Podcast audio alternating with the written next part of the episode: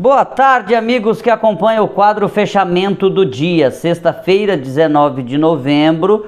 Toda sexta-feira é especial na vida do brasileiro, afinal, todo mundo diz sextou.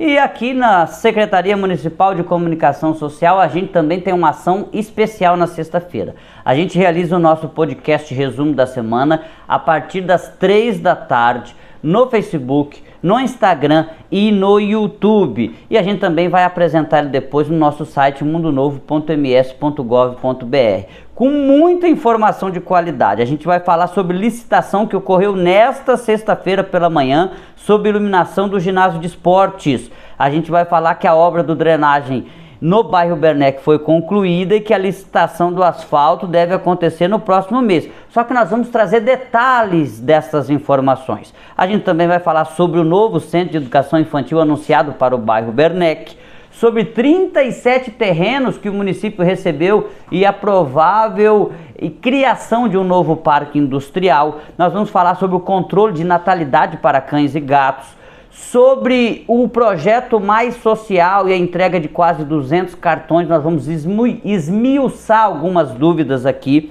A gente vai falar também sobre o Mais Verão e o fechamento da quadra de vôlei de areia atrás dos Correios. E tem muito mais matéria através do Ouvindo o Povo, através do nosso convidado especial também, a Dacildo Oliveira, secretário de Gestão e Planejamento, e com também informações sobre o prefeito Valdomiro Sobrinho, que está na capital do estado. Tudo isso no nosso podcast a partir das três da tarde. Você é o nosso convidado especial. Fechamento do dia só vai acontecer após é, você escutar esse áudio, ou seja, com o nosso podcast. Um abraço e até semana que vem.